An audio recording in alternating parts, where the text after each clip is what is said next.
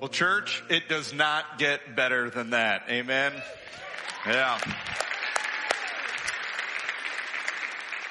Last weekend, we got so, man, I love the students. We're in here representing to cheer their own on. Like, it's great to see the students in here, right? Oh, woo. Yeah, I love it. I love it.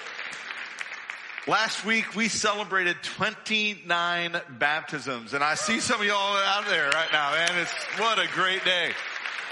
And man, I love celebrating. There's so much to celebrate. Here's the deal. I got a buddy at a church out in California. They celebrated 29 baptisms. Got a buddy across the river. They celebrated over 70 baptisms. Another guy down in Florida over 70 baptisms. Another church over 50 baptisms. Another church over 100 baptisms. Another church over 100 baptisms. Another church over 100 baptisms. Listen, church, God is on the move. Don't listen to the false narrative that the church is struggling.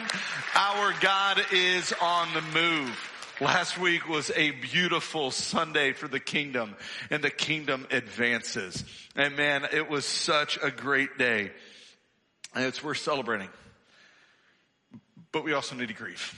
And it's this weird place I'm in, because last Sunday, I keep hearing from my buddies at their churches all over the nation, all over the world about what God was doing in their congregations. And then Monday morning, I'm working at home, and I get a message, and I find out that our city has made the news, the national news, in all the wrong ways. And I go from this like beautiful place of celebrating all the new life in Jesus, like we just did, to just grieving for those people who had lost the life of a loved one, and families who weren't sure, and just the beauty of the kingdom bringing light into this world to the less than 24 hours later, just the darkness that can envelop us so quickly. And so, church, I just want to take a moment to pray with you. It's just the right thing to do.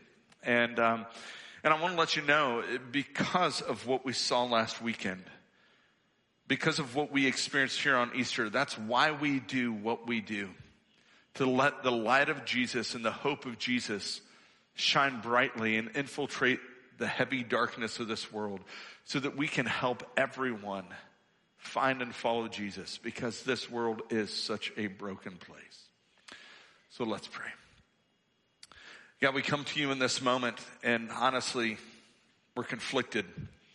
God, with hearts full of joy and delight, we want to celebrate the new life of all of our new brothers and sisters who have surrendered their lives to you to find the true victory. And God, what a beautiful thing that in surrender, victory comes. That in the death of the old life, a new life is born, and we are made new in you, and we celebrate that. We celebrate for those 6 individuals that we just witnessed making that decision. We celebrate the 29 individuals last week, and we celebrate the hundreds of brothers and sisters who we saw step into the kingdom light last week. But God, our hearts are heavy at the same time. And it's weird to have this conflicting emotion. But our hearts are heavy for all those, the first responders, the bystanders, the people who rushed in to help, for the doctors and nurses and professionals at the hospitals who worked so diligently to bring healing. God, for the families, all of the families who lost someone they love. God, we think in this moment of the parents of the shooter, and we just grieve. God, no parent in this room can imagine being in that position, can imagine the grief that they face. And God, there are people who love you. There are people who know you. There are people who are just searching for answers. And so we pray you would surround them with people to encourage them, to show compassion to them, to love on them. God, we grieve that the darkness became so heavy for that young man that he saw no other way out but that way. And God, for those who lost a loved one, we grieve for them. Our hearts are heavy. We pray that you would take them into your care, God, that your compassion, that your peace, that your presence would be made known in a very real, experiential way to all the families dealing with loss this week. God, for the families and the individuals who were wounded. We pray for healing, and not just physical healing. God, we pray for a spiritual healing. We do pray for full physical healing for all, that their physical health would return in fullness. God, we pray, though, for all those who saw what you never intended any human eyes to see when you created us initially. But because our sin has so distorted and damaged your beautiful creation, there are those who've seen way too much of the ugly side of sin. And God, not just in those moments, but in wrestling through what comes on the backside, for those bystanders, for those first responders, especially for the ER doctors and professionals. God, their eyes have just seen way too much. And so we pray for healing there, not just physical healing, that you would heal their psyches and their souls, God, that you would help them to see you through this, that in some way we know, we trust that you will work things out for the good and for your glory. We don't understand how, but we trust that you will.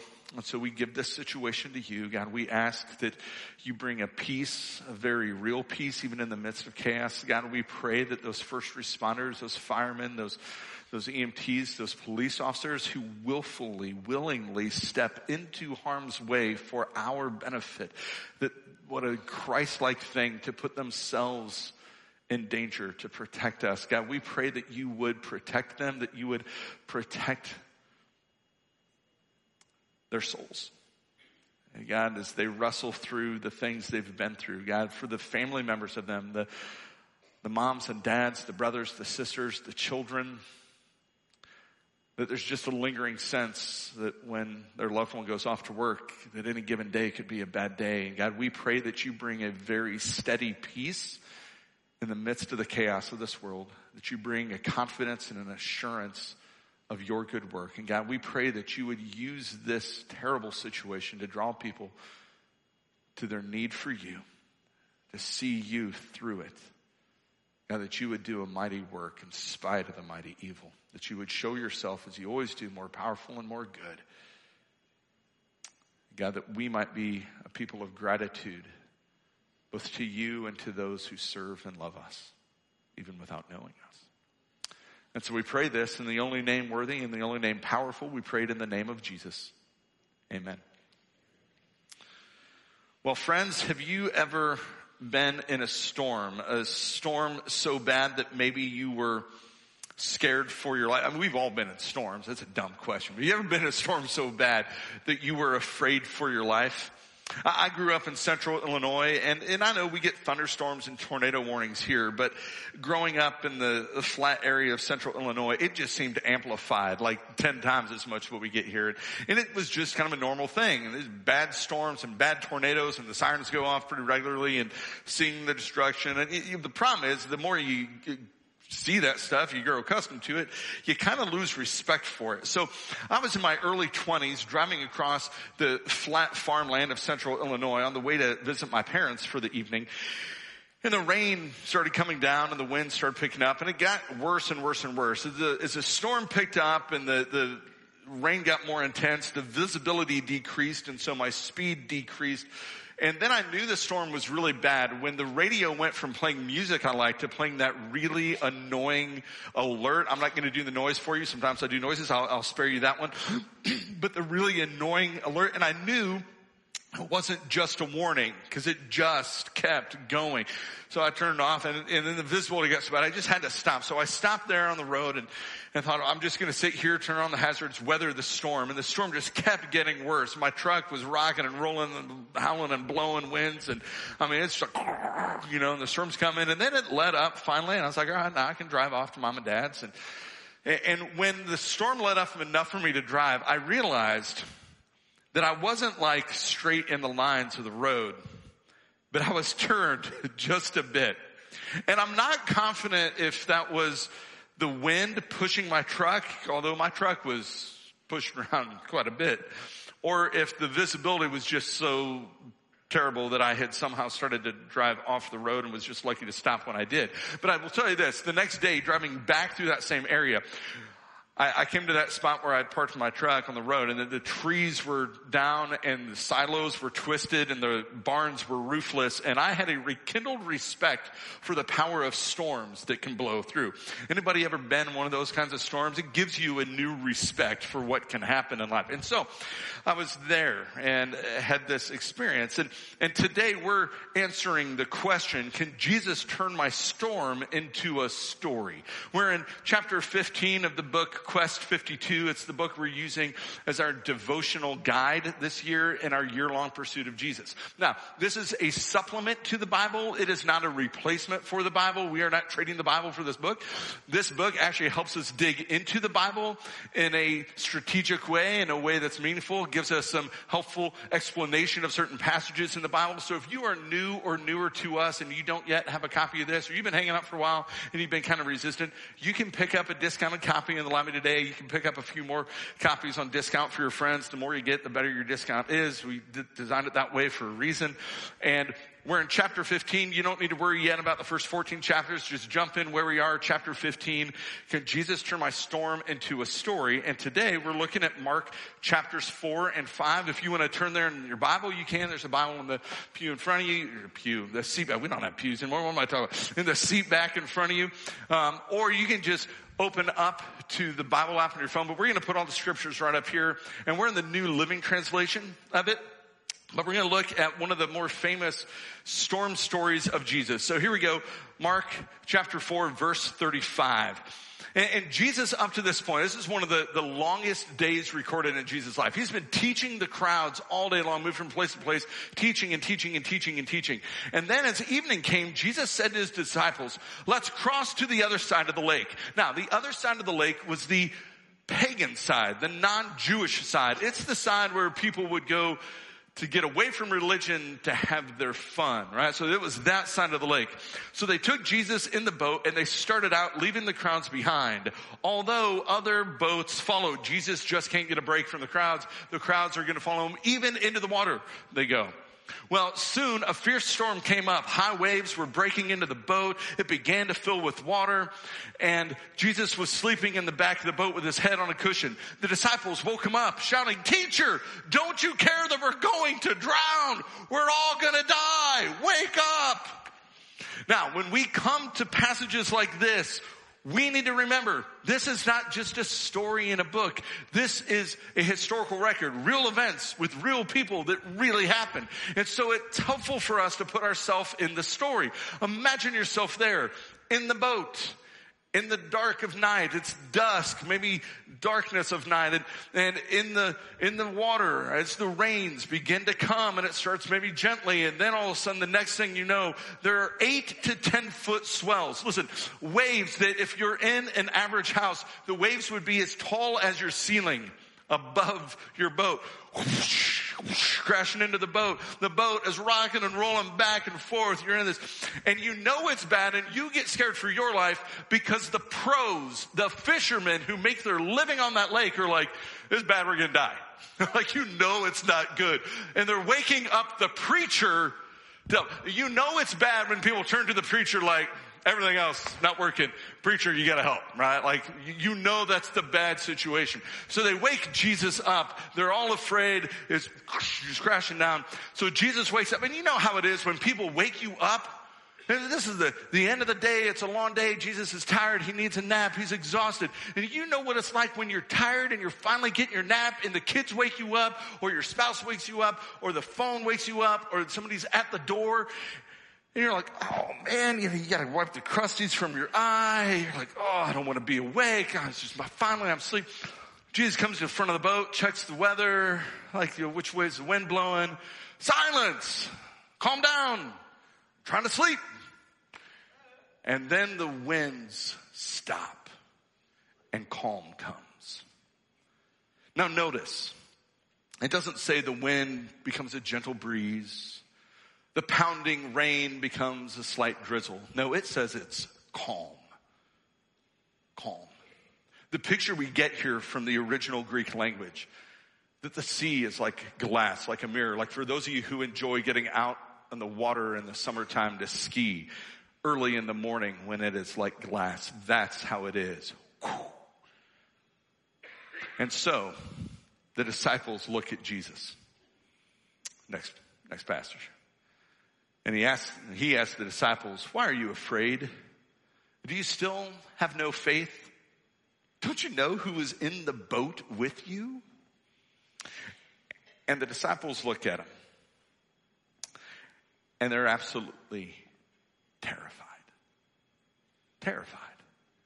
Who is this man that even the winds and the waves obey him?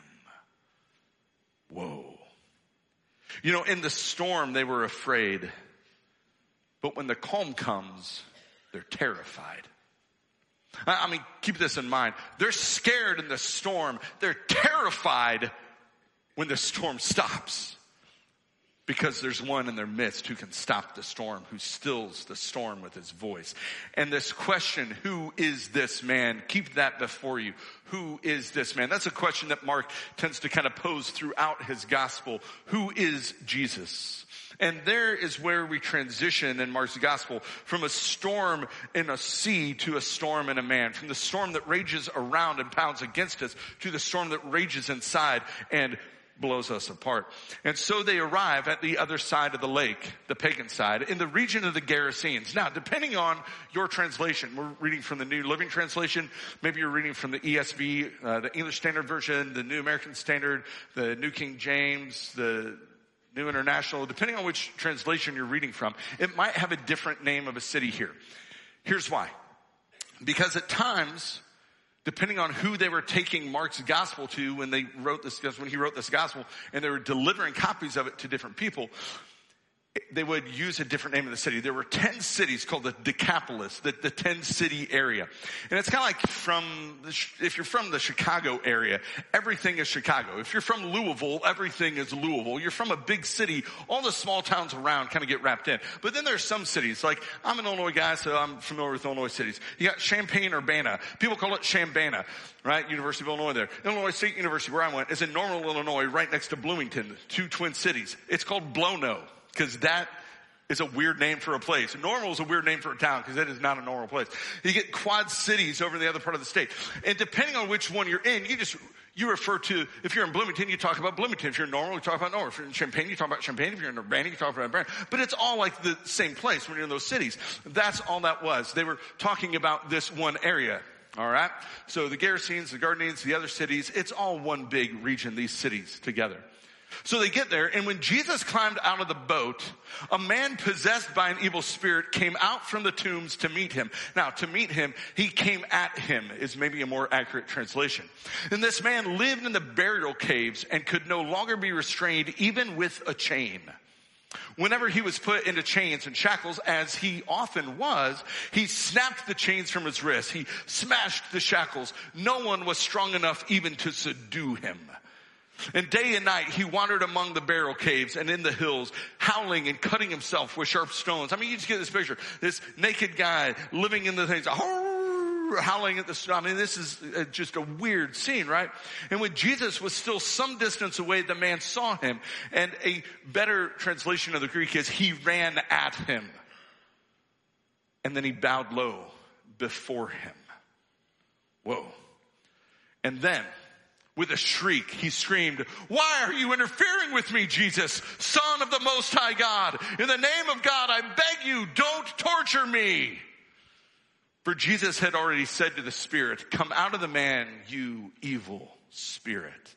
Again, let's put ourselves in this story. Let's experience what these men experienced in that moment.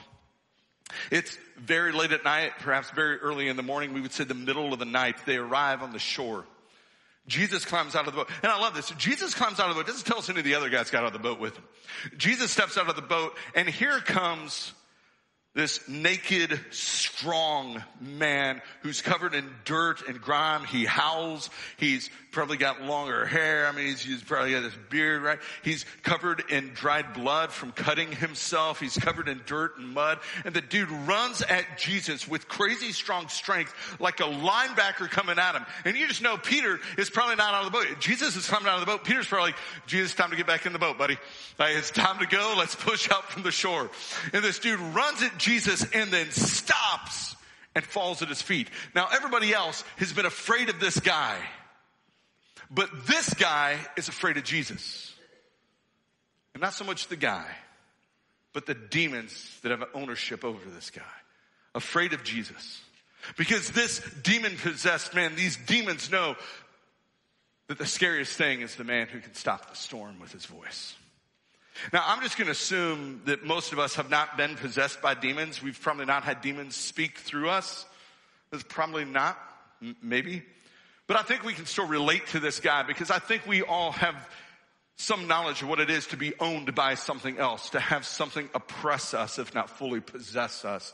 If you've wrestled with addiction or a destructive habit, or you've got wounds from your younger years that kind of press in on you, those things that you just have a hard time getting beyond, you understand this man's situation. Maybe your drug is food, and when life gets tough and the stress comes in, you eat your way out of stress. You just try to eat it away, but then you feel the regret of what that does to your body and the unhealth. And maybe you joke about it, but that's your thing. Or maybe you stand on the opposite end of that and you look in the mirror and you can't see beautiful. All you see are flaws. And so food is your nemesis, your enemy, and you have a different kind of unhealthy relationship with it. Or maybe you're oppressed by depression, or maybe it's that unhinged sexual desire, or maybe screen time dominates all of your time and you find yourself binging on different streaming services, or looking at things you shouldn't be looking at, or just looking at screen all day long, scrolling and social media, on and on.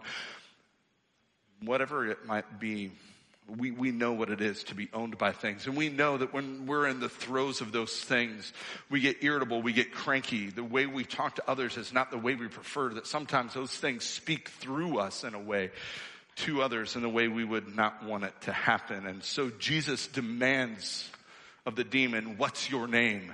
And the demon replies, "My name is Legion, because there are many of us inside this man." Maybe trying to intimidate Jesus.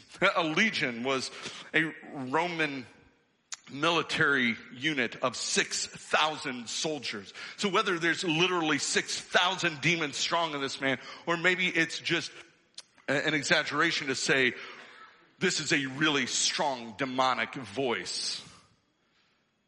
But then they realize Jesus is not swayed.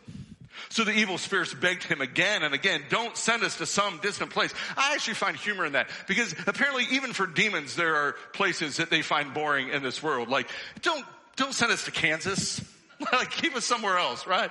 Like, we don't want to go there either. So there happened to be a large herd of pigs feeding on the hillside nearby. "Send us into those pigs," the spirits begged. "Let us enter them." Now, the Jewish people reading this would have found great humor and appropriateness in this. Unclean spirits going into unclean animals. The animals, these pigs, were considered unclean. The Jewish people had nothing to do with pigs. If you wonder, by the way, on a side note, how much Jesus loved you, he came at a time. He could have entered history at any point. He chose to enter history at a point with no air conditioning, with no flush toilets, with no running water, and in a culture where he was not allowed pork chops or bacon. Listen, Jesus loves you, all right? It's a deal.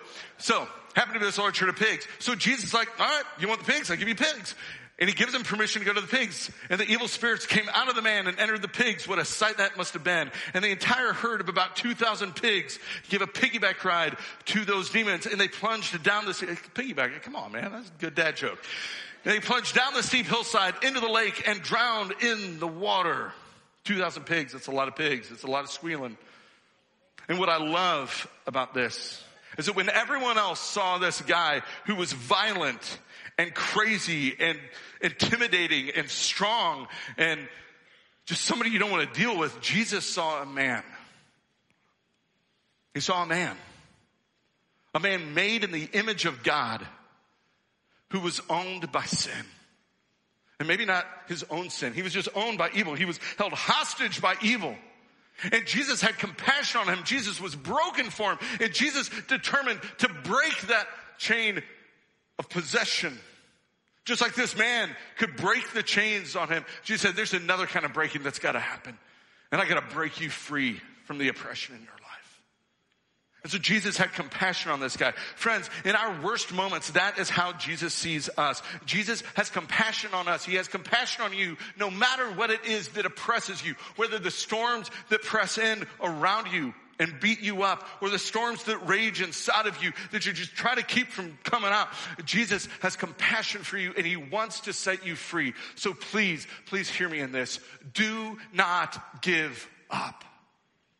Just hold on and turn to Jesus, the one who has the power to still the storm, to calm the raging sea. And maybe he'll calm the sea for you. Maybe he'll calm the storm. Maybe he'll just see you through it. But when you put your hope in Jesus, when you turn to him for help, when you turn to him for healing, he wants to set you free. He came for you, not to condemn you, but to save you, to rescue you. The cross speaks that loud and clear to us, that he is for us and not against us. So don't give up, and don't give in to those evil demonic forces that might speak other things to us, the self-harm and other things. Just turn to Jesus and cling to him. Well, there they stood, the disciples, standing next to a sea of ham soup, standing next to the deviled ham. Dad jokes, man. My kids give me the same reaction. You're no better. Great, thanks. The herdsmen fled to the nearby town and the surrounding countryside, spreading the news as they ran. People rushed out to see what had happened. A crowd soon gathered around Jesus, and they saw a man who had been possessed by the legion of demons. He was sitting there fully clothed and perfectly sane, and the people were all afraid. They were terrified. Who knew? I mean, here's the guy. He's clothed and calm and in his right mind, and that is what scares the people. What? Because these people are having a similar experience to what the disciples had on the boat. The disciples scared in the storm, terrified at the man who can calm it. These people were scared of this demon-possessed man, terrified, it's a better translation there, of the man who can send the demons away. They don't have a box for that. Who is this man that even the demons obey him? See, Mark in his gospel keeps coming back to this question of who is Jesus? Who is this man that even the demons obey him? Well, then those who had seen what happened told the others about the demon-possessed man and the pigs, and the crowd began pleading with Jesus, "Jesus, go away from us. Leave us alone." What? Why? Because they're scared. Because they don't have a box for what Jesus has done. You know, it was often the case when people encountered Jesus in the scriptures, and still the case today. When people come face to face with the power of Jesus, we just don't know what to do. We know one thing: we are unworthy. Jesus, you should depart from me. I don't deserve to be in your presence. But then there's a flip side to that as well. Jesus, I'm not sure I want your power in my life. We've grown accustomed to the dark. We've grown comfortable in the storm. Jesus, I'm not sure what your power might do to disrupt the life I know. So go. And here's the thing, right? Like, Mark is trying to get through in his gospel. Throughout Mark's gospel, we see these two themes come up. One is fear. Mark deals with this fear all along. And he deals with the question again and again, who is this man Jesus? He doesn't always ask it that way, but it's implied in the text, who is Jesus? People are trying to make sense of who Jesus is. The whole time, people are trying to figure out this Jesus guy. Like, through the entirety of Mark's gospel, they're trying to figure out who is Jesus, and they're dealing with fear. And the people, not the people, but the one group that consistently shows that they know who he is are the demons. The demons are like, you want to know who Jesus is? He's the Son of God. He's the Most High. He's a powerful one. He is not one to be trifled with. And everybody's like, who is he? He's powerful. He's scary. We're not sure what to do with him. Demons are like, we'll tell you what to do with him. Bow before him. Like, the demons show who he is. And so what Mark is getting at throughout his gospel again and again and again is this. If you fear God, then you don't need to fear anything else. But if you don't fear God, you have reason to fear everything else. I'll say that for you again. If you fear God, you need not be afraid of anything. If you don't fear God, you have reason to be afraid of everything. But keep this in mind, that fear of God is not a paralyzing fear that draws us to retreat from him and cower from him. It causes us to respect him, to worship him, to praise him, and to follow him. Because the fearsome one is for us. The cross screams that to us. The fearsome one is for us. He came to save us, not to condemn us. But if we stand opposed to him, we stand condemned already, and we have reason to fear everything. So friend, let me just ask you, which do you fear more, Jesus or the storms in your life? Which is more fearsome to you? The storms that rage around and pound against you, the storms that rage within inside and try to bust out from you, or the one who can speak the storms to stillness? See, the most important question you're going to ever answer is the question Mark poses again and again: who is this man, Jesus? You acknowledge him as leader in your life, as the rescuer of your soul. You've answered correctly. If not, you got a lot to be afraid of. Well, as Jesus is getting back into the boat, the man who had been demon-possessed begged to go with him. Seems reasonable. Jesus, can I come? Jesus' answer blows me away. No. Like, what? Normally, I would think like somebody says, Jesus, can I follow you? He's like, yeah, come along. Join the crowd. Join the group. Let's go.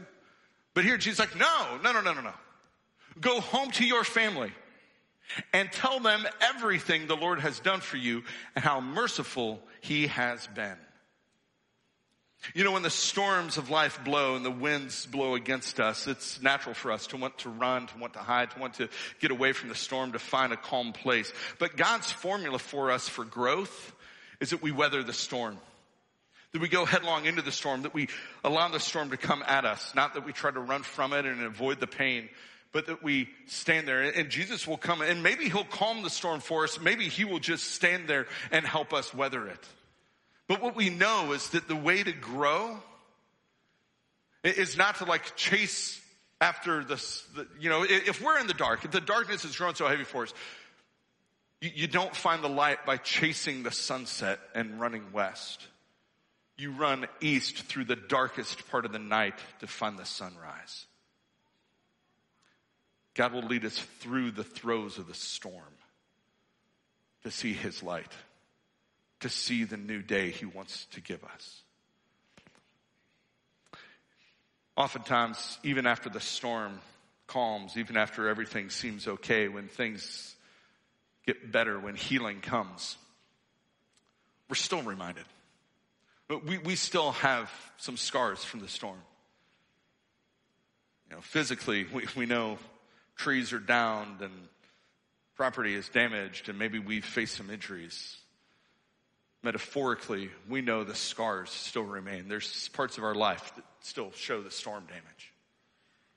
This guy, undoubtedly, he knew he had a reputation. I mean, he was that guy. The guy who lived naked in the cemetery and howled at the moon and cut himself and broke chains. Like, the dude's got a reputation that's probably not that great. He's the guy who's thinking, they're probably going to blame me because 2,000 pigs is a lot of money for my community. And those pigs get us in good with the Roman army. I mean, that's what we used to feed them and to bribe them and to get them in good with us. Like, this dude's got a reputation. He's going to be blamed. I got to believe he's probably thinking, I'm going to be rejected. He's got a reputation. He fears rejection. Would he be able to shake the shame, to shed the stigma, to rebuild his reputation, to redefine his life? Years ago, addiction shipwrecked my life. Went public in a big way. It was one of the darkest, stormiest times of my life. And man, the fear that came with that, of rejection and shame and everything else. I remember having the conversation with my kids, my wife, my parents, my siblings, my family, so many people in the community. And the whole time just fearing rejection and shame. I'm now that guy. Man, I just want to run. But running doesn't bring healing. Staying put, weathering the storm. And the storm got better. God did a beautiful work. What I found was almost unanimously people loved on me, and they loved on my family. They loved on me, and not because they did not know about my past. They just chose not to hold me hostage to it. I said, we believe God is still doing a work in you, and he's going to do redemptive, restorative work, and we're just eager to see what the next chapter is. Church, that's how we should respond to people if they're allowing God to do the restorative, redemptive work. But I'll tell you, the storm has passed. It's been years. And there are still people that it's difficult for me to face. Not because they've made it hard for me. Just because I know. I know the trust they had placed in me. And I know how I let them down. And so there's this like lingering storm damage of regret. And I share this with you because I know it's pretty common. I've sat with enough of you to hear your stories too. But here's the beautiful thing is like if we just sit in that, if we're not careful, that paralyzes us. That puts us in a whole new prison. But if we turn to Jesus, even in those moments, what we see is he is still healing us. He's still reminding us of what he has done and what he continues to do in us, even despite us. And other people will celebrate that with us. So even at those times when I'm face to face with those people, I am reminded every time how they celebrate what God is up to, which is so much bigger than us, so much bigger than me. You see, this guy had been restored, and that means he had been given a new story. He had been restored. He was the guy who had this terrible story that God then gave him a redemption story when he set him free. And so this man, Jesus tells him to go tell his family. Well, the guy started off to visit the 10 towns of that region, and he began to proclaim the great things Jesus had done for him. And read this with me. And everyone was amazed at what he told them. Who? Everyone. Well, what a beautiful thing. This guy goes and he starts telling a story. He starts telling people. This is the first instance we have in the Gospels of the story of Jesus making its way beyond the Jewish people, going out into the other parts. Now, later in Mark's Gospel, Jesus returns to this area of the 10 cities and these thousands of people. And what happens in that moment is thousands of people come out to hear him teach, to see him, to come to him. How do these people know to come out to Jesus? And how did they find out about him? What was it? Well, we don't know exactly what it was that spurred all these people to come out and encounter Jesus later in the gospel. But it sure seems plausible and most likely that this once possessed and now set free man had a whole lot to do with it. What a beautiful thing. You know, some of you have a past that you are ashamed of. And I get it. I get it way too much. But if we stay ashamed of that, and that's like staying stuck in the past, then we miss what God is up to.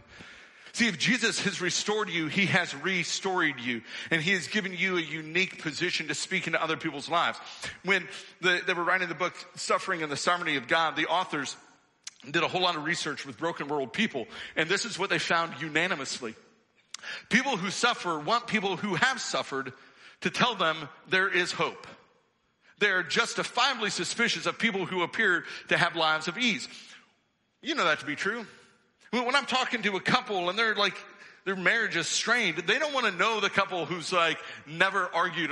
Listen, if you've never argued, are you even married?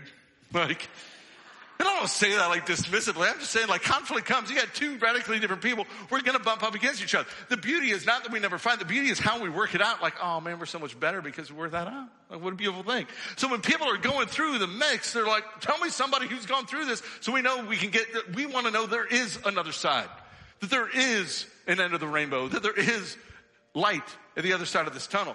People dealing with addiction, people, and so here's the thing. If Jesus has restored you, whatever your storm has been, and maybe your storm hasn't been the big, crazy shipwreck kind of thing, and I pray it hasn't. But don't minimize your story. Don't think that your story isn't significant enough to share, because it is. Whatever your storm has been, and if you think it's small, listen, it's not that small, because I guarantee you there's somebody else dealing with it, and that other person needs to hear from you. They need the hope that you can offer them to say, yeah, Jesus has restored this area of my life. And maybe it wasn't super traumatic, but it was enough that you could speak hope to them. See, your storm gives you a unique passport to speak into the lives of other people around you. The truth of it is this. If God has restored you, that means he has restored you. So share your story. That's the gospel. And well, how do I share my story? It's super simple. 3 things. Only 3 things you got to remember. What was your life like before? And maybe it's before you met Jesus. Maybe like me, there were just parts of your life. You've been walking with Jesus for a long time and you just weren't surrendered. Or you decided to go for a swim in the dumb water of sin. And maybe that kind of wrecked you. So, okay, what were you doing? And then what was the crisis point? What was the breaking point that helped you come to realization? And what has God been up to now? What was it like? What was your breaking point? And what's God up to now? And it doesn't mean that everything's perfect and rosy and it's all good. No, like, we're still human. Nobody's got it all together. You're still in process. Nobody wants to talk to somebody who pretends that everything is perfect now, because that's just not reality.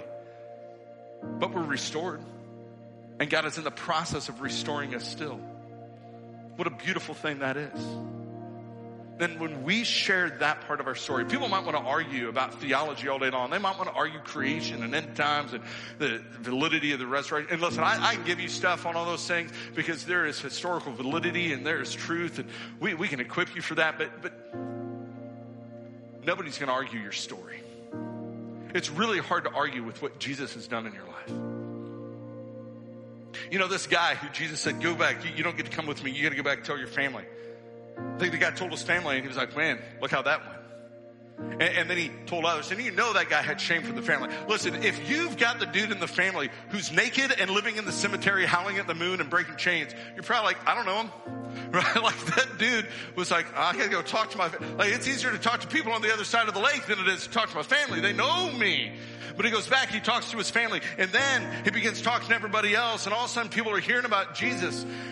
The dude did not have years of Sunday school education. He did not have years of sitting and listening on Sundays to a preacher. And he didn't have the Bible that we have. He didn't have all that we have. He didn't have a Bible college education and a seminary degree. He didn't have time in small groups. Not that any of those things are bad. They're good. They're helpful. They're just not essential. He had this. He had one really powerful experience with Jesus. And that's all he needed to tell other people where he found it. So that's all it takes. You've had a powerful experience with Jesus. You start there. You share your story with others. And as you share that story about what God has done in your life, I want you to remember what he's done in your life. As you're sharing with other people, remember, oh, he's restored me. I got a new story. Celebrate with gratitude the new chapter he's writing in your life. Celebrate with gratitude some hope that he wants to do the same for the person you're sharing with. Jesus got a whole new chapter to write. He's got a whole new part of the story, and he wants to invite you into it. So celebrate with gratitude and share your story about what God has done. And maybe you're with us today. Maybe you're here in person. Maybe you're joining us online, and you're stuck in the storm.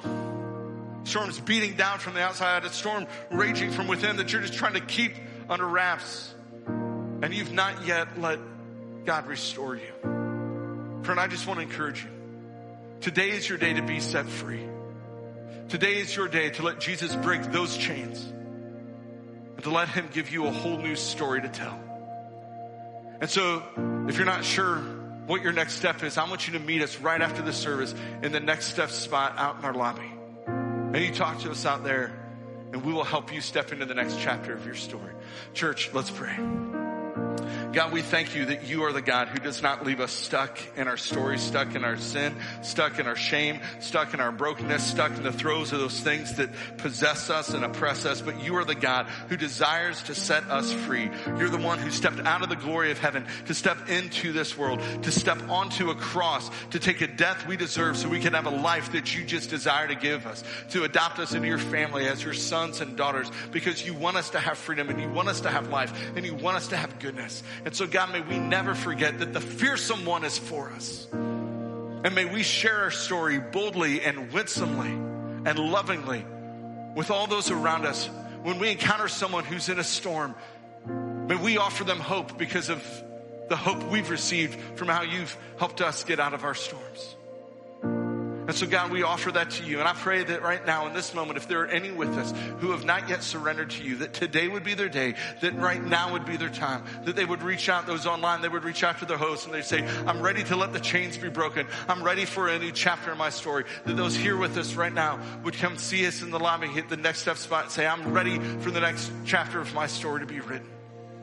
And God, we stand in this moment we as your people will stand and we will sing this next song with joy, with gratitude, with hearts of praise, because you are the one and the only one who deserves our praise, who deserves the glory, who deserves our worship. So let our voices sing loud and let this song be a prayer to you, God. And we pray to Jesus. Amen.